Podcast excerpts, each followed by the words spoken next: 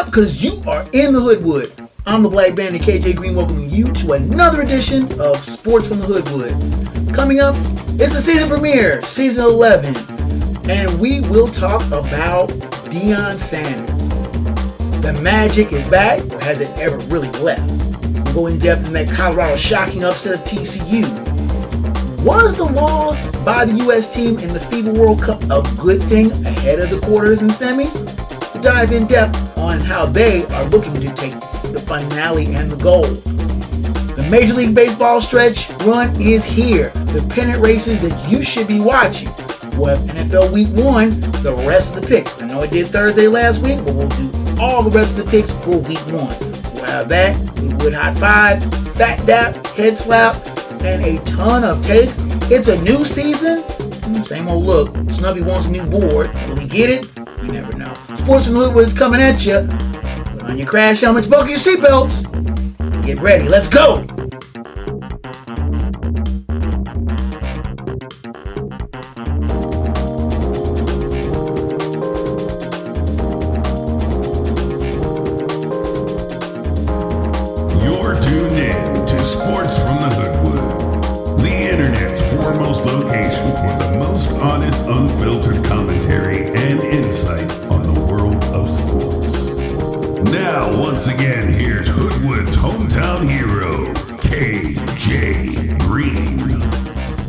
From the Hoodwood, 11 seasons.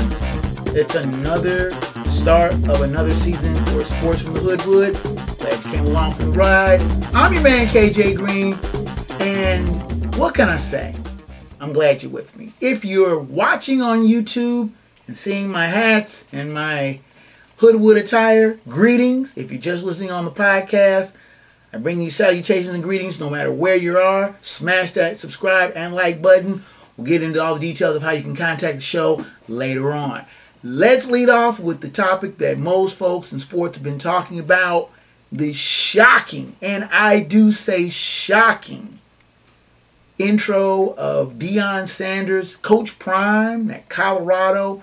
And I will admit, I thought Deion jumping to Colorado was a mistake. I mean, he had built a powerhouse at Jackson State, and you knew he was going to go to a big-time program. Like, kind of hoped that he was going to jump to my alma mater, Cincinnati, but I thought, no, he's going to go somewhere where the spotlight can be totally on him and everybody can be talking about him so he wouldn't have to compete with a Major League Baseball team or a football team or, in Cincinnati's case, a top-notch MLS team.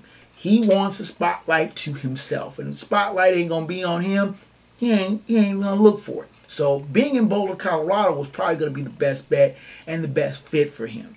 And he basically tore up Colorado's roster. Maybe he was like, oh, he let people go. He just ran people off and everything. Colorado was 1-11 last year. Let's just keep everything 100, as the kids say. Colorado was terrible last year. He basically remade that roster and brought some dogs in there, brought some really great transfers, Travis Hunter, his son Shedeur, his son Shiloh, and among other, he had 86 new players. I mean, he basically remade that entire Buffalo's roster.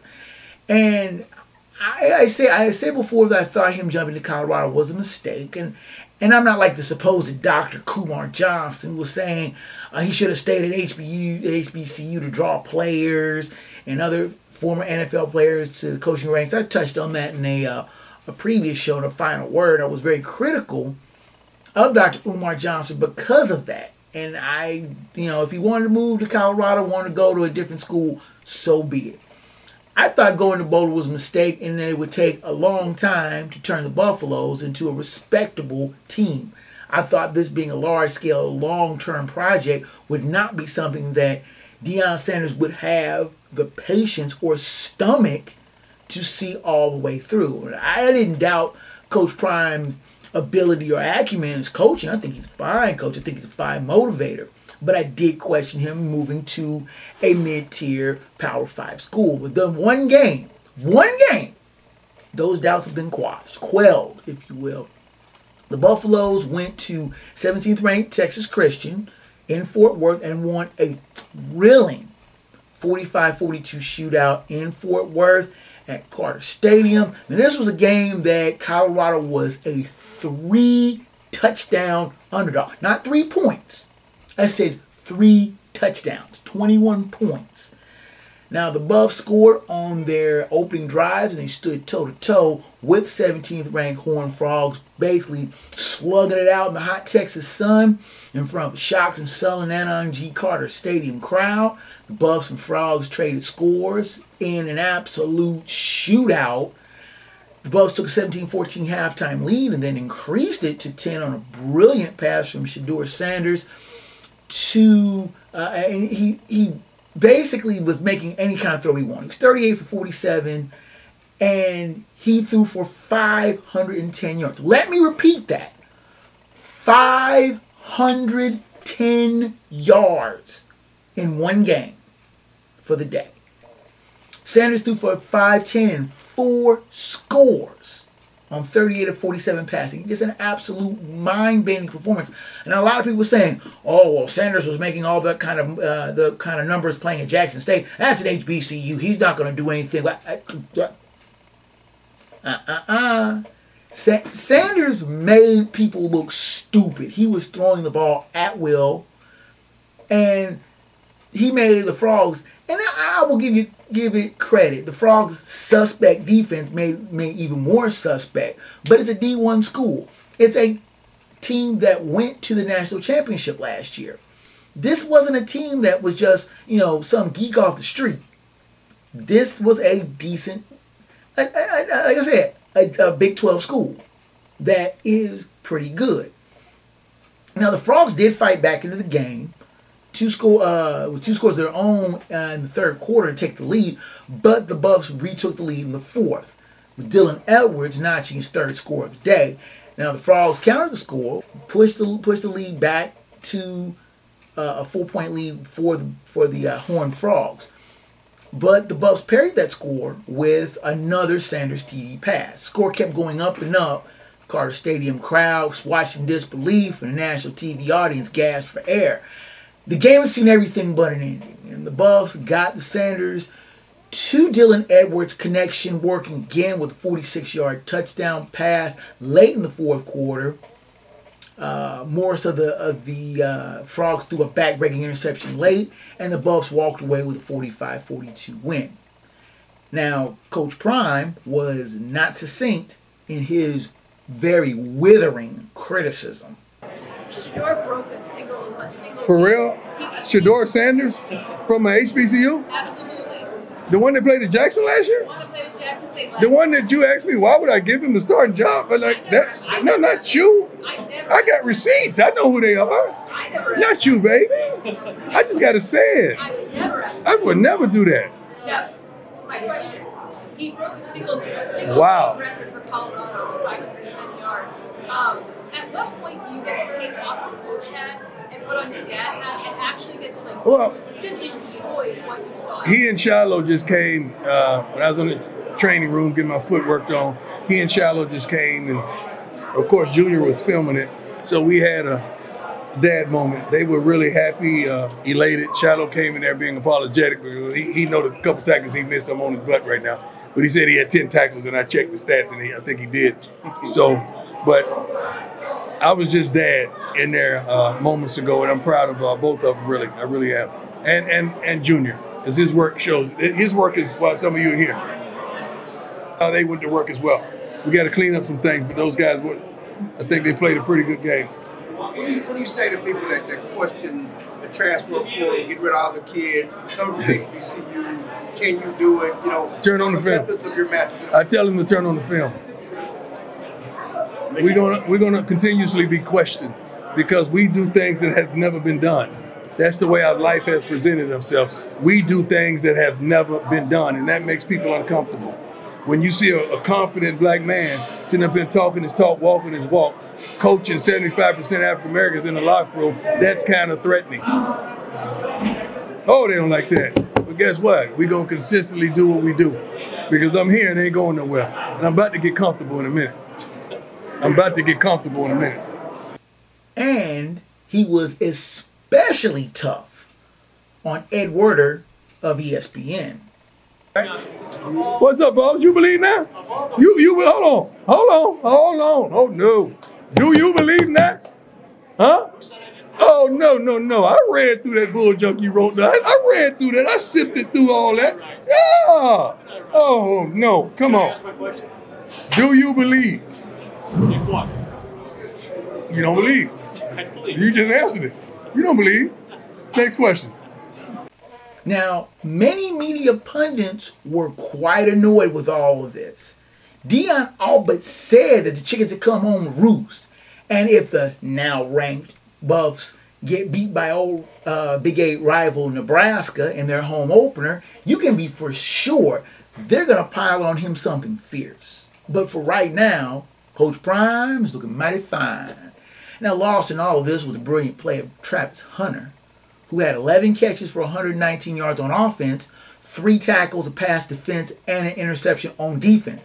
Played both ways and played damn well, if I do say so myself. Shedeur's older brother, Shiloh, had 10 tackles. Jimmy Horn Jr. had 11 catches of his own for $117 and a score.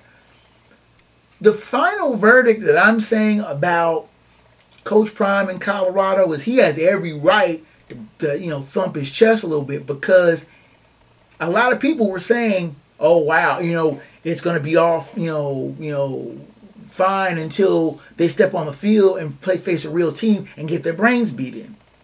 Keep in mind, TCU on its way to its national championship bid last year and getting to the national championship game, beat this team 38-3. Beat them in Colorado. Now for the Buffs to come into Fort Worth and knock them off, that's saying something. And the Buffs, while I won't say, oh, they're for real, they're the national championship contender or anything, they've opened a lot of eyes. Sanders has opened a lot of eyes, and he has every right to start pointing fingers and saying, y'all didn't believe, now what?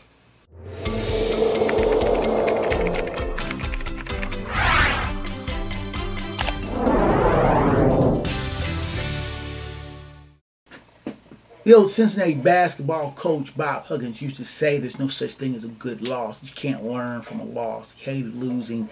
And when a team took a loss, when one of his teams took a loss, and reporters would ask him, this is a good loss? Saying you learn from this, and he'd look annoyed and say, there's no such thing as a good loss. A loss is a loss. In the case of the U.S. men's national team in the FIBA World Cup, I might be inclined to disagree with the coach's assessment on that. Basically in the pool stage, they had already clinched a berth into the quarterfinals. They had won their group and had no real need for a win or loss. It didn't really matter. The game being against. They had no real need for the win or loss against Lithuania. They figured this was going to be a tune-up game, work kinks out. Now, Lithuania was a team that they figured would maybe be somebody they could maybe run across in the semifinals or finals of the FIBA World Cup. So they thought that the U.S. men's national team was trying not to show their cards. They lost to Lithuania 110-104 on Sunday, the 3rd. Now, Lithuania in the quarterfinals on the opposite side of the bracket of the U.S., you figure they're going to see them in the finals. Small problem. Lithuania tripped against Serbia and lost. They're out. USA bounced back strong to whip Italy 166 to move on to the semifinals. Now, in the semifinals, and we'll see what happens for the finals, which will be Sunday. Will they be facing Canada? Will they be facing Serbia? A pair of teams that slipped through in the quarterfinals for a semifinal matchup. Now, a lot of people thought Slovenia and Lithuania were going to face off in the semis, with the winner getting the U.S. Canadians being a stronger team than a lot of people expected, and the plucky Serbs also knocking off heavily favored Lithuania, who thought they were going to have an easy road to the final.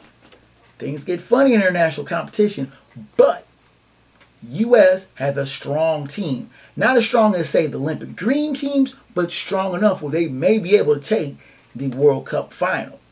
We'll see you on Sunday, and I'll have a report next week. Let's take our first time out, come back with Major League Baseball. Down the stretch they come. That's horse racing, ain't it? It doesn't matter. We'll take a look at the Major League Baseball races that you should keep an eye on. It's only two or three weeks left in the season, and things are heating up. Sports from the Hood will look at all. I messed that up. Sports from the Hood will look at it all when we return. We'll be right back. Is today your last day on Earth because you are being deployed to space tomorrow? Have you just turned 18 and you're ready to get out of your parents' house? Has your granddaughter gotten her boyfriend pregnant? Whatever your reason, you need us at GottaGetMarriedNow.com. We specialize in last-minute weddings. Active duty, military veterans and retired discounts are available. Visit us at GottaGetMarriedNow.com.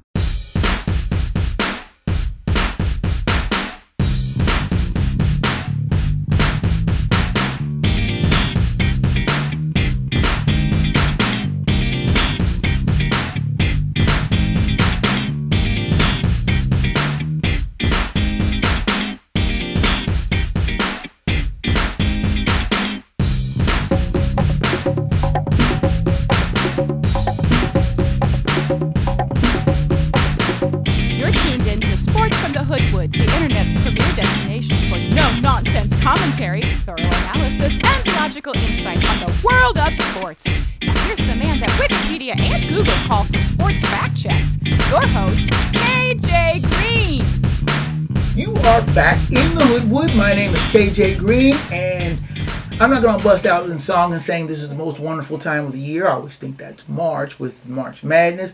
But for a sports junkie like myself, with NFL season starting up, picks to be coming in the next segment, hint, hint, hint, foreshadowing. But you have also with the FIBA World Cup going on, which only happens once every 4 years, but still.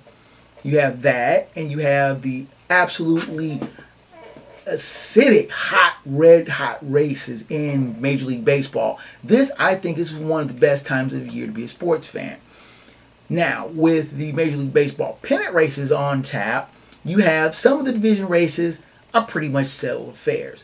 But you have some races which are absolutely nuclear hot. You have teams that are jousting, and a lot of these are do or die. You know, there aren't any safety nets for some of these pennant races because you lose, you might very well go home. Now, in the AL West, which is one of the hot pennant races, here's the history that the Mariners are trying to make. Since the division era began in 1969, only 6 teams have ever rallied from a 10-game deficit after the All-Star break to win the division. 69 Mets, 73 Mets, 78 Yankees, 93 Braves ran down a great Giants team, 95 Mariners, and 06 Twins. Now, with the cases of all these teams, they ran down big deficits and didn't have a safety net to fall back on, do or die. With the cases of Mets, Yankees, and Braves, they were trying to win a division. They had to finish first or they were going to go home. In the case of the 95 Mariners, they didn't have a chance. They had the wild card, but they didn't have that to fall back on because the Yankees had a better record. So them and the Angels jousting back and forth, it was going to be win or go home. The Mariners ended up winning that one-game playoff after the Angels more or less collapsed down the stretch.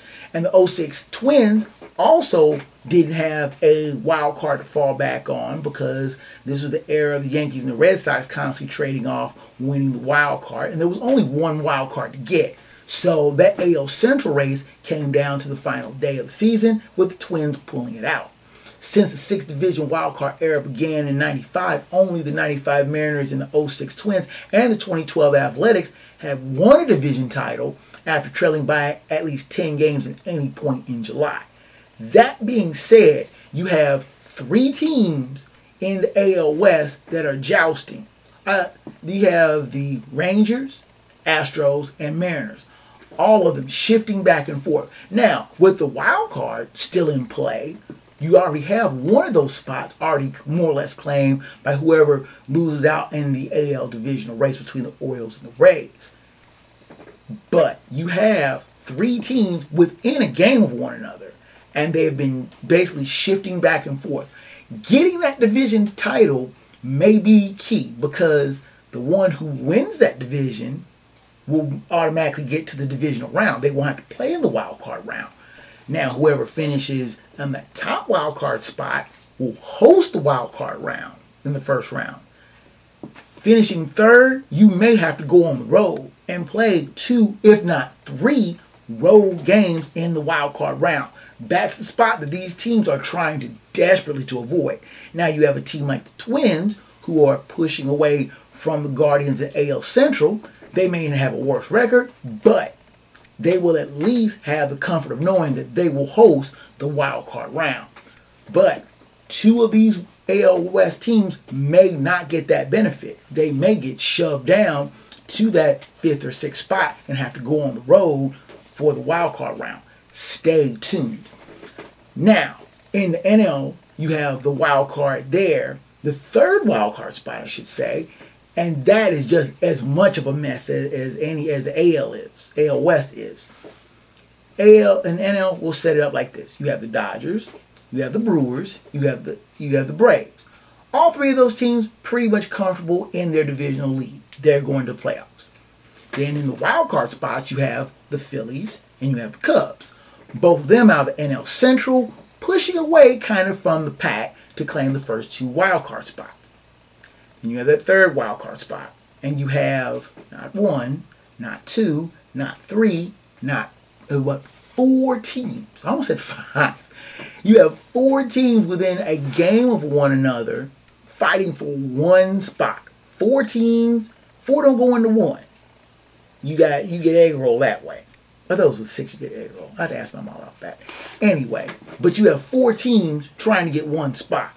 You have the Giants, you have the Diamondbacks, you have the Reds, and you have the Marlins. So you have 4 teams from 3 divisions trying to get into 1 spot.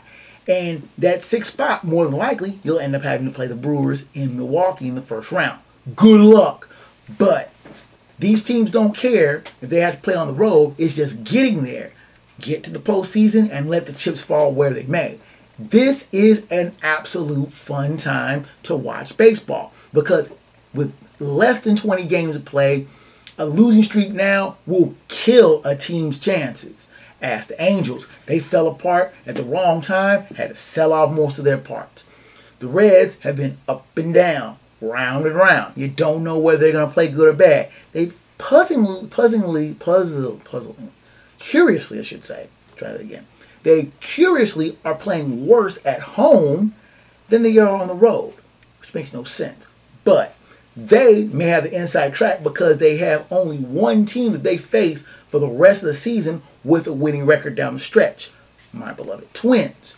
The Giants and the Diamondbacks are pushing each other around in the NL West. They still have to face one another. So those could be elimination games. The Marlins are another tricky bunch. You don't know if they're going to put everything together. They've got a young squad, don't know any better. Same thing with the Reds. That's another team that's a young squad. Both of those teams, I still say, have an outside shot. I hate to say it, but I don't think the Reds are going to have the juice to get all the way to the finish line and get that 3rd wild card spot. My money's on the Giants. That's a team with a lot of unknown players, but they played really well together the whole way through. And I think Gabe Kapler's squad is enough to get them to the finish line to get that 3rd wild card spot. But still a lot of playoff. Try that again. It's still a lot of baseball left to go. We only got 3 weeks, about 20 games.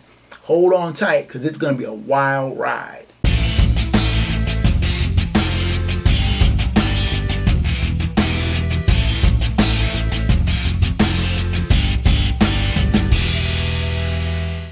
Now, I don't want to seem like I'm beating a dead horse, but this Luis Rubiales thing just will not go away. The embattled Royal Federation Spanish football president is still under fire and still has not resigned, though a lot of people, Hoodwood included, say he should resign. Get lost, dude. Quit while you're ahead. But anyway, Rubiales still has refused to resign, and going so far to involve his mother in it. His mother went on a hunger strike in a church protesting what she felt was unfair treatment of her son. Now, I'm all about moms taking care of their sons and looking out for them, because I know my mom would look out for me pretty much on anything, but I know my mom would tell on me if I did something wrong and be the first one to call me out. Rubiales' mother, no disrespect, you need to step back on that, ma'am, please. But the Rubiales situation has gotten even more crazier and has taken another bizarre turn. The Royal Federation of Football of Spain has sacked Jorge Vilda less than 3 weeks after Spain won the Women's World Cup. Now tell me if this makes any sense. You win the Women's World Cup and then they fire you. But Vilda was seen as a close ally of Rubiales, and the Spanish team had went on strike last year to protest his treatment of the players and what they felt was inadequate lodging and compensation. Vilda is seen as an ally of Rubiales. Rubiales and Vilda did not defend so much in so many words Rubiales' actions. As you may recall, Rubiales is being under fire for his non-consensual kiss of Jenny Hermoso at the conclusion of the Women's World Cup just a couple of weeks ago. That being said, Vilda did not come out saying that he thought Rubiales' actions were wrong. He basically said nothing, which in this case, silence is tantamount to pretty much acceptance. And Vilda should have said something. It may have cost him his job either way, but at least coming out and saying what Rubiales did was wrong needed to be said. Oddly enough, I read that one of the staunch supporters of Rubiales is longtime movie ingenue and director Woody Allen. Now that dude has enough perv problems of his own. Those with no game, sure dodge shot call. But anyway, Allen came out saying it was just a kiss and it was no harm done. What was that? That was your daughter. I'm not even going to go down that road. We'll leave that one alone. Rubiales really needs to go. And sacking Vilda really doesn't help anything, because he's still going to be under fire. Let's take another time out. Come back with the NFL picks. It's going to be broken up in two parts, but 16 games on the docket. What team do you like? What team do I like? Everybody knows who I like, but what teams do you think I'm going to pick? Picks are right in front of you. Well, right in front of me. They're straight ahead. Sports with Hoodwood comes back at you after this. I'm actor Rajim A. Gross. Some of the studios would like to scan our images and only pay us for one day's worth of work and be able to use our likenesses, our voices, our mannerisms as computer generated characters, not only in the movie that we might be filming in, but in all future films as well. That's not fair. And I thank the SAG board members that are fighting for my rights as an actor to work on a union film. So I just want to say, standing in complete solidarity with everyone. Thank you.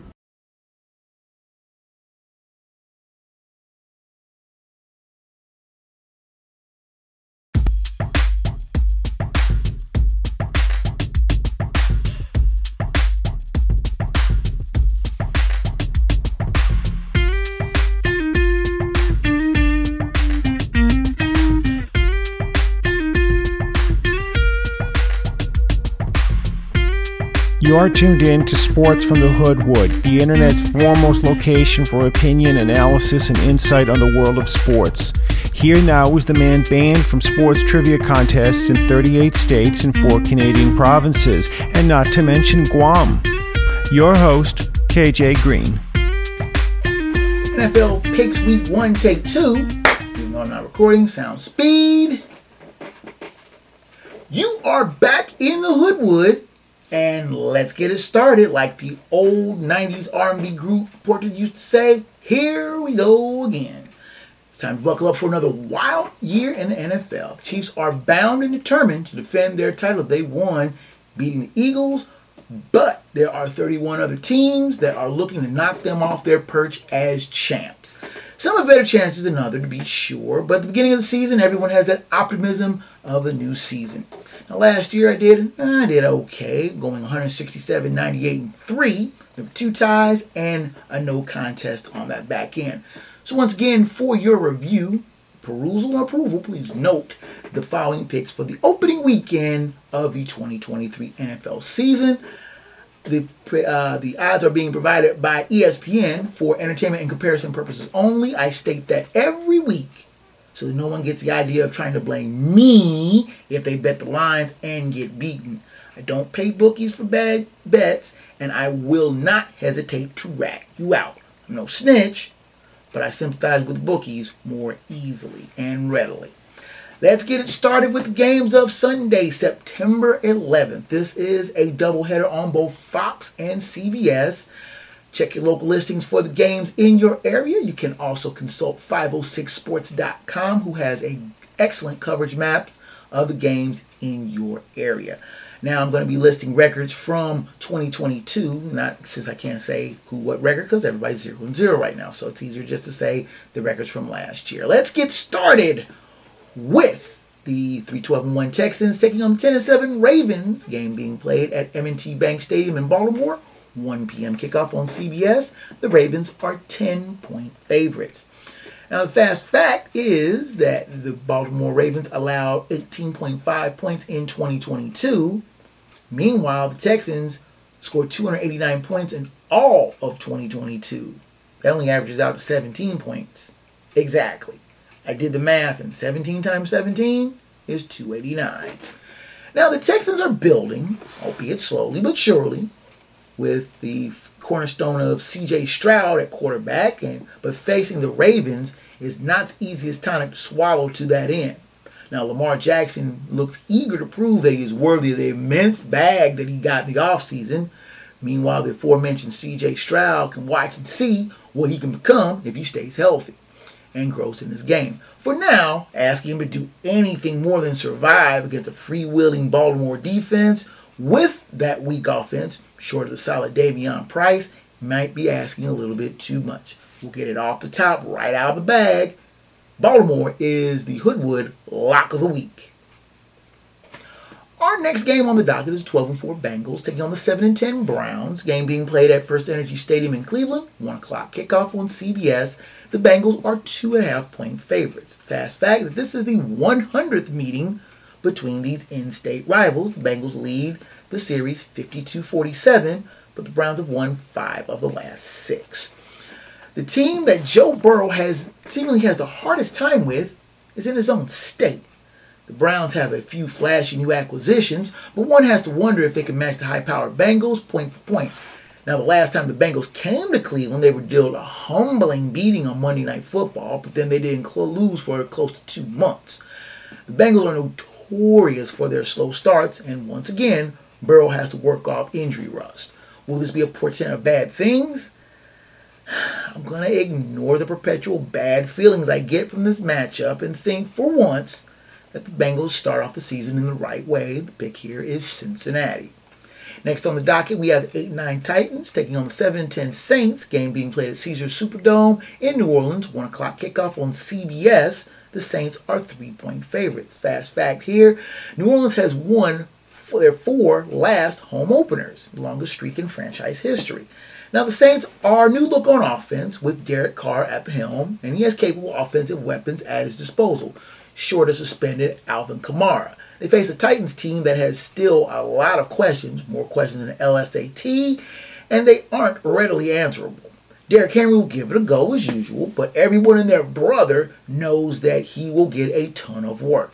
I have little faith that the Titans' passing game will do anything to keep the Saints' defense honest, and I think Derek Carr does just enough to get a win. The pick here is New Orleans.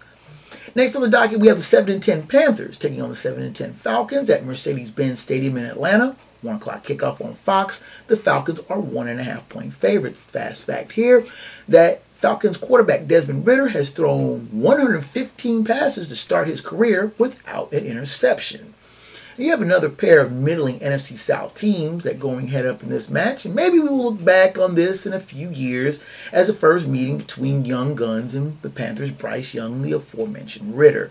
Both teams are very young, though, and have numerous flaws. I will admittedly go with a fellow alum who I think is on the come up, and I think that Young will have his day, but not today. The pick is Atlanta. Next on the docket, we have the 9-8 Jags taking on 3-12-1 Colts.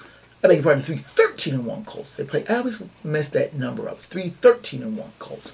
Game being tried again. Next on the docket, we have the 9-8 Jags taking on the 3-13-1 Colts at Lucas Oil Stadium in Indianapolis. 1 o'clock kickoff on Fox. The Jaguars are 5-point favorites. And the fast fact here is the Jags have lost their last 5 visits to Indianapolis. Now the Jags are suddenly the young team that no one wants to deal with. And they face the hot mess that is the Colts in Indianapolis. While the Jags seem to have everything you could want in a young team on the rise, a dynamic MVP candidate in Trevor Lawrence, a rugged back in Travis Etienne Jr., and an embarrassment of riches at the receiving corps, which got even more stupid with the acquisition of Calvin Ridley, the Colts are going to be all day trying to guess who's going to get the ball and where it's going to be at. While the Jags defense can be suspect at times, I'm not thinking they'll have trouble with the punchless Colts offense being even weaker by the absence of Jonathan Taylor. This won't be pretty. The pick here is Jacksonville. Next on the docket, we have the 13-4 49ers taking on the 9-8 Steelers at Acrisure Stadium in Pittsburgh. 1 o'clock kickoff on Fox. The 49ers are 2.5-point favorites. Fast fact here, the Niners have not won in Pittsburgh since 1996. Now, this is a fascinating matchup as the Niners make a rare appearance in the Steel City. The Niners have a defense that the Steelers used to have back in the day. Rugged units gives up yards and points grudgingly. And adding Javon Hargrave to this unit is borderline criminal. The Steelers have offensive pieces to be sure, but Kenny Pickett is going to have his hands full from the jump dealing with this defense. Brock Purdy will have the luxury that Pickett won't have, not having to face this defense. The pick here is San Francisco. Next on the docket, we have the 4-13 Cards taking on the 8-8-1 Commanders. The game being played at FedEx Field in Landover, Maryland. 1 p.m. kickoff on Fox. The Commanders are 7-point favorites. Now, the fast fact here is if rookie Clayton Tune gets the start, he will be the lowest drafted rookie quarterback to start the season since the forgettable Randy Hedberg started the 1977 season for the Buccaneers. Now, the Cards have already written this season off, and the Commanders may be the first beneficiary for it. Joshua Dobbs should get the starting nod, unless the aforementioned rookie Clayton Tune becomes one of the first 2 rookies to start the season.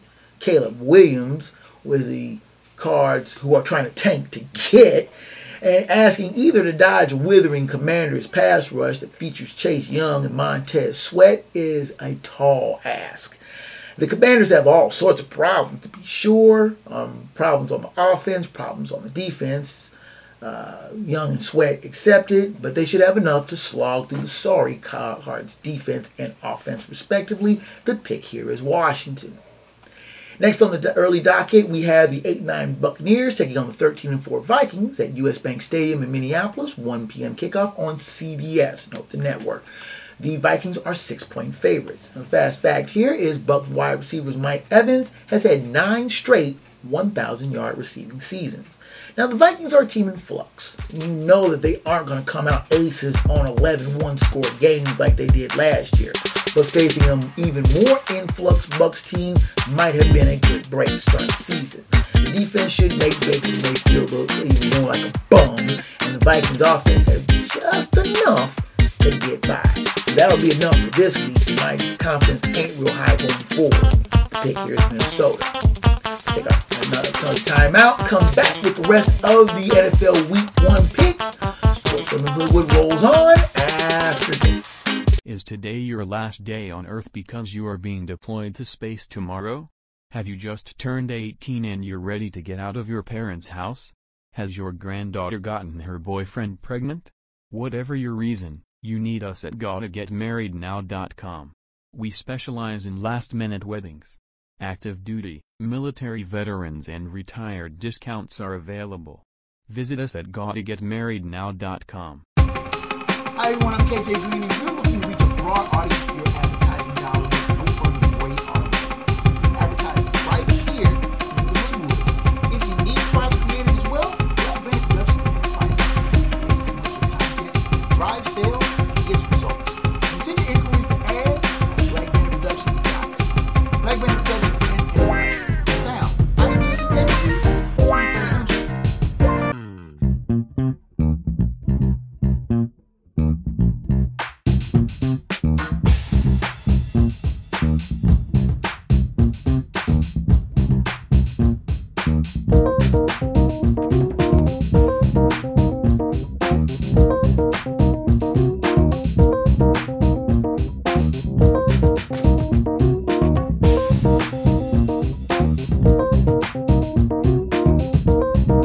Tuned in to Sports from the Hoodwood, the internet's foremost location for the most honest insight, thorough analysis, and unfiltered opinion on the world of sports.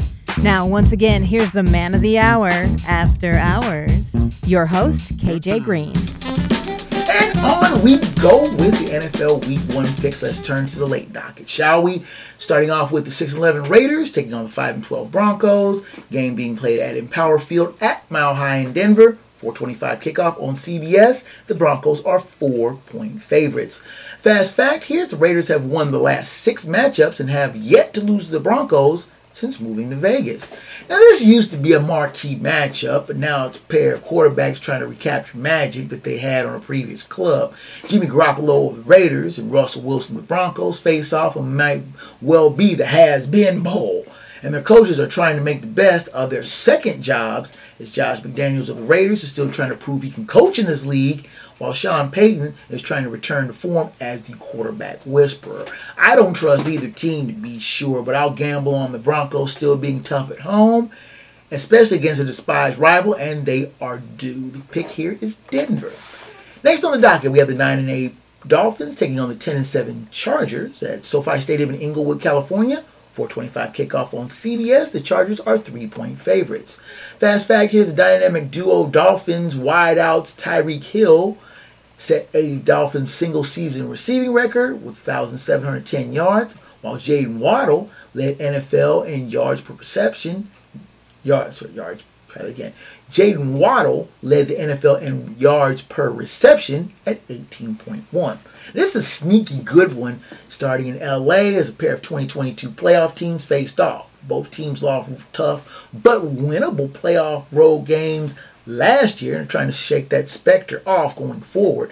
The Dolphins are hoping to get a full, uninjured season from Tua Tagovailoa and hope that he can utilize that dynamic receiving core of Hill and Waddle as much as possible.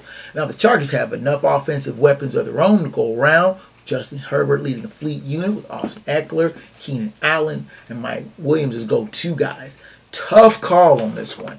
I think that the scoreboard operator gets a workout to be sure, but the Chargers carry the day at home with an exciting last team with the ball win shootout. The pick here is Los Angeles.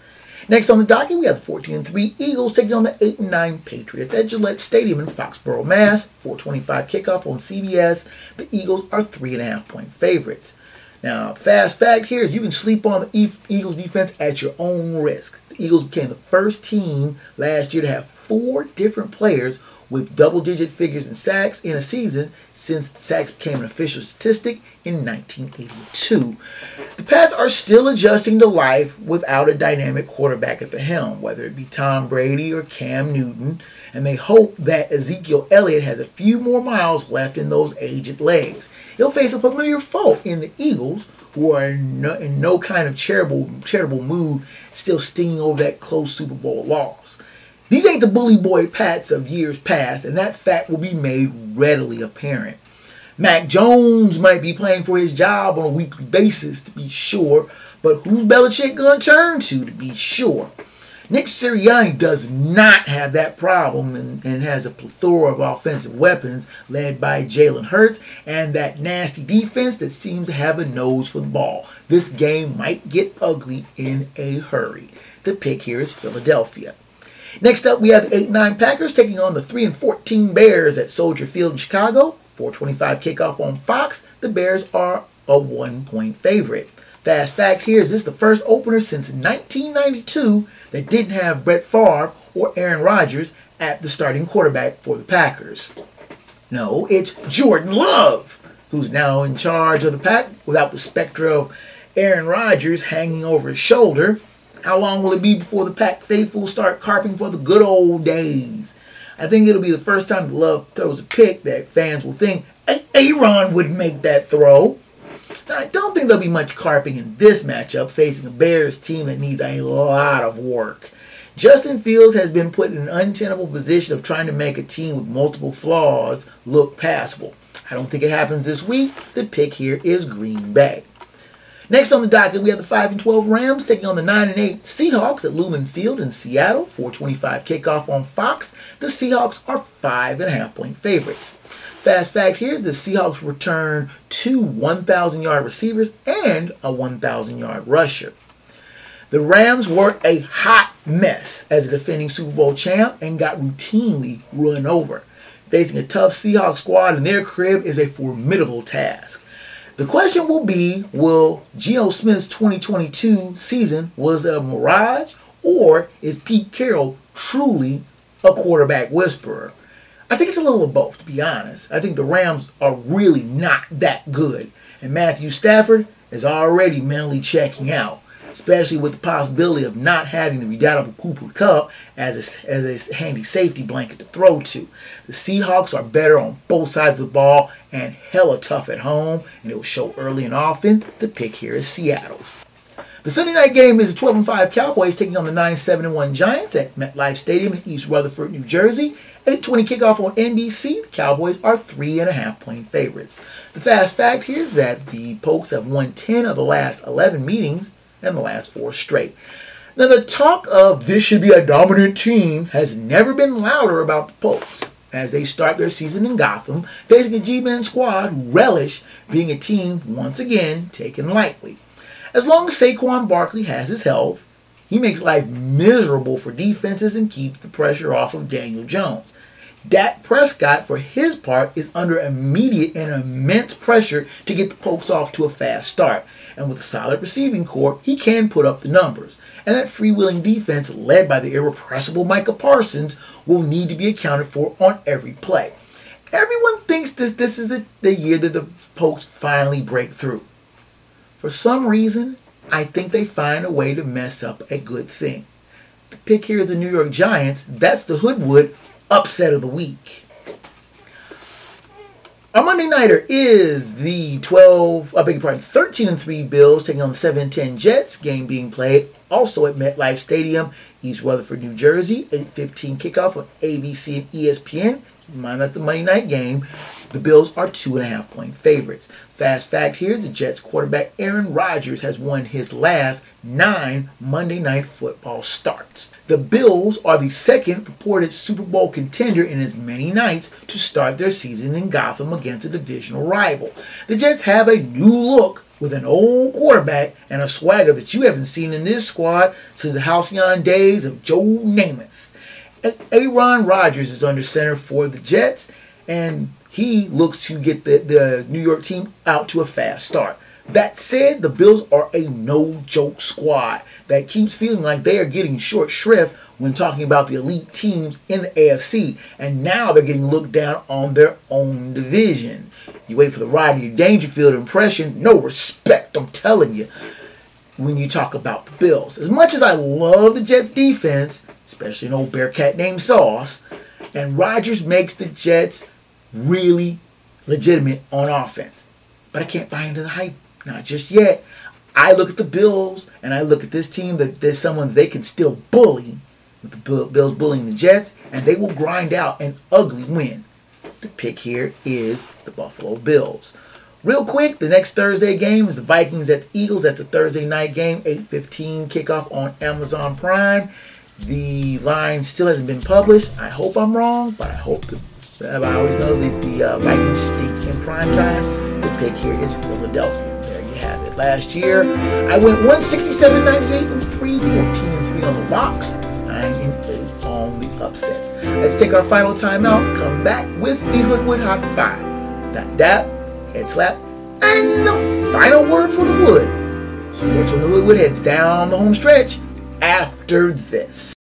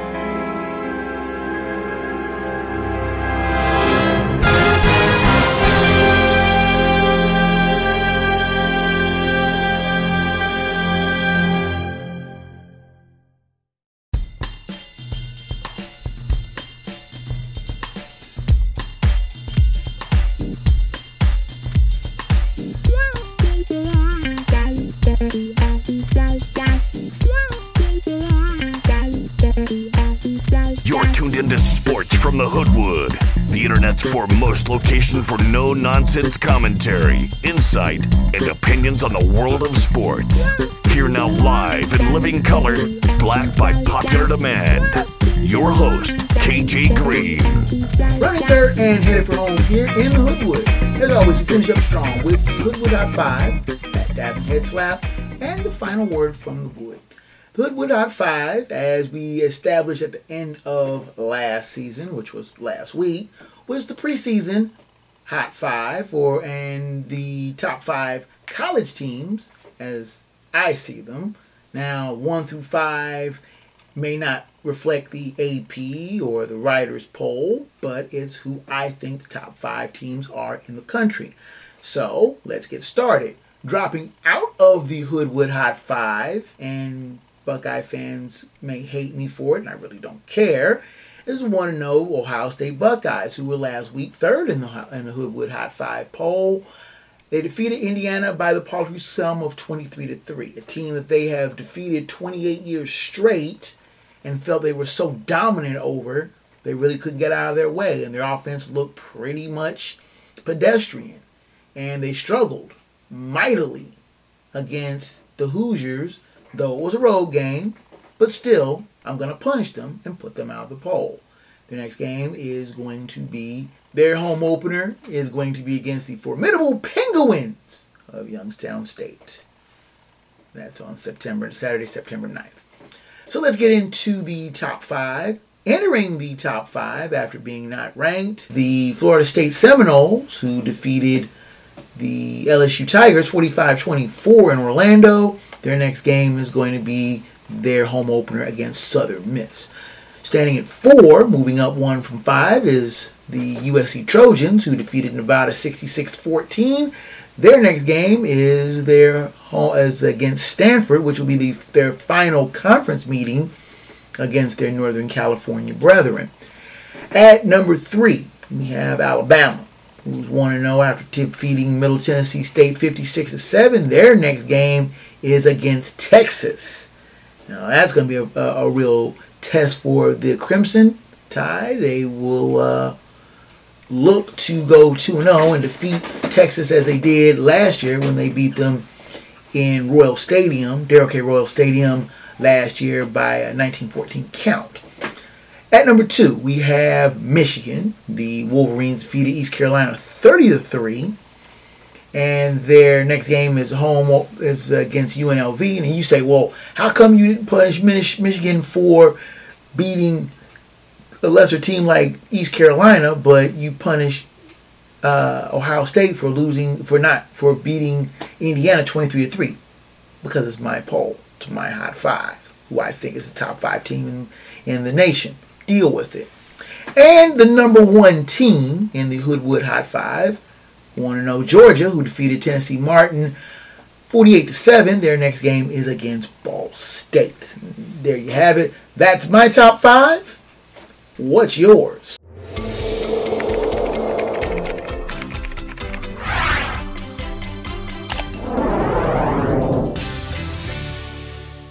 And now, let's find out who the Fat Dap Head Slap of the Week is.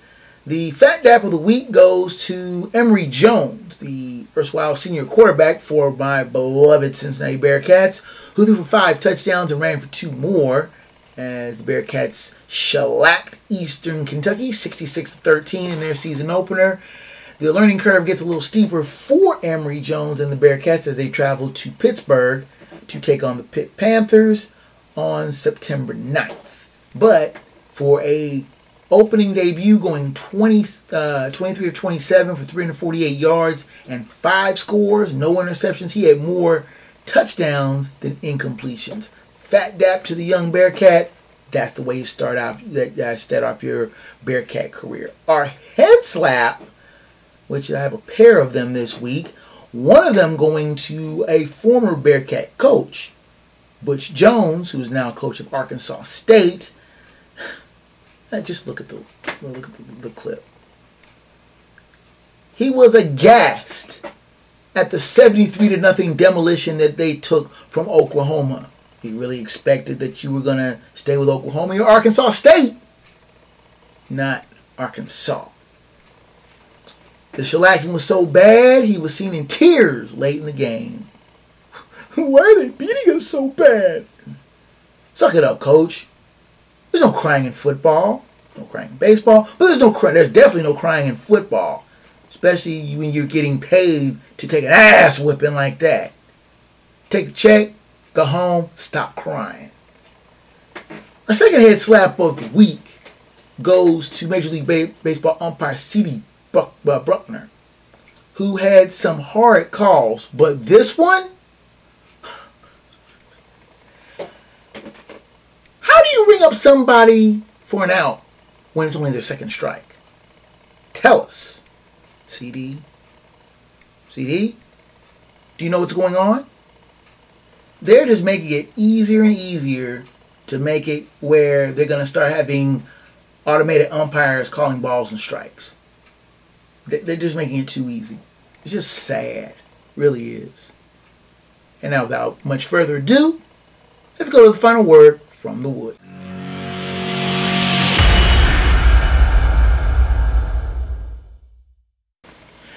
One of my favorite movies, and I'm not much of a movie buff, but one of my favorite movies is the 2000 action flick Romeo Must Die, starring the now late Aaliyah and kung fu martial arts expert Jet Li. Now, one of the subplots in the fairly lengthy movie, which is basically about two families that are basically warring over land turf in the Bay Area, and Aaliyah and Jet Li are part of these families that end up being intertwined with one another. One of the subplots of the story is the character that plays the father of Aaliyah, the great character actor Delroy Lindo, making the comment when he was making acquisitions of land, saying that he wanted to be he was headed to the quote-unquote owner's box, meaning the owner's box of an NFL team.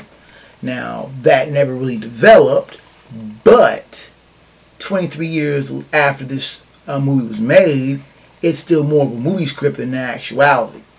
Though you do have Magic Johnson trying to break that seal as limited owner of the Washington Commanders, and he has been a minority owner of the Los Angeles Dodgers and previously the Los Angeles Lakers that he was a longtime member of. After Michael Jordan sold his stake in the Charlotte Hornets, there are no minority owners in any period. There are no minority owners in any sport. Period. Full stop. Now, can there be a breakthrough? The original owner of the now Hornets They were then the Charlotte Bobcats. Try it again. Can there be a breakthrough? The original owner of the now Charlotte Hornets, when they were the then Charlotte Bobcats, which was a replacement franchise when the first iteration of the Hornets moved to New Orleans in 2002, Bobcats were created and helmed by former BET founder Bob Johnson in 2004. Johnson owned this team until 2010 when he sold the team to Michael Jordan. When Jordan sold the team earlier this year, there were no minors. When Jordan sold the team earlier this year, there were no minorities as majority owners in any sport. Can that change? Now, you never know with Magic Johnson hopping from one sport to the other. Byron Allen, who has long been a media impresario, has made offers to buy both the Denver Broncos and was one of the bidders for the Commanders that lost out to Johnson's group. Jay-Z has been a minority owner of the Nets for a few years before selling his 5% stake. And Snoop Dogg was trying to be in an ownership group that was trying to acquire the Ottawa Senators of the NHL. Now, there's been a lot of feints and stabs and, false starts, but let's keep it totally real. Pro ownership is a rich white boys club. They can determine who's in and who's out. And as it stands now, it would take a massive paradigm shift to make that happen for a minority owner to own a franchise in one of the four major sporting venues. I can retain hope that it can happen, but as it stands now, the owner's box is still more than a movie script maker's dream than reality. And that is the final word from the Wood.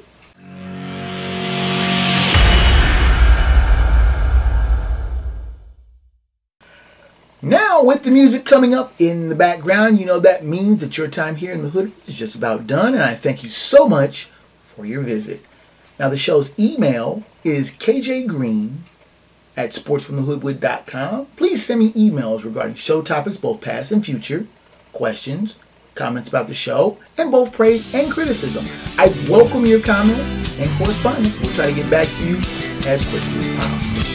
Now, the show's website is sportsfromthehoodwood.com. That is a back catalog of the show dating back 11 years in both audio and video forms. So you can check that out if there have been any shows that you may have missed. You can join the debate and conversation on the Sports from the Hoodwood page on Facebook.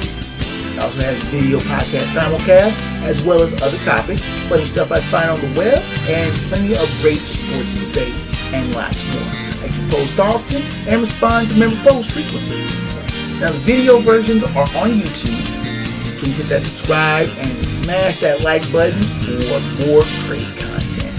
The link to this podcast is also on the show's X feed, which will be leaving X here shortly. We'll be moving to Tribal, but it'll be still in the same name, at Hoodwood Sports. You have a lot of interesting stuff to find there, and you can comment there and correspond with the show, and we do comment back. Now, the audio version is on Spotify, Amazon Music, Pandora, Google Podcasts, iTunes, and Apple, and a host of other fine podcast platforms and providers. Hey, if the Hoodwood is not on your favorite podcast platform, please ask for it. Drop me a line, and I will do what I can to get it where on your favorite platform or provider. Special thanks, as always, goes out to Rage Pictures for their continued assistance in production and website development. So that's it from the Hoodwood, ladies and gentlemen, boys and girls. Until next time, fellow sports fans, I'm KJ Green, 30. Sports from the Hoodwood is a Black Bandit Productions and Enterprises presentation of a 551 audio and films production.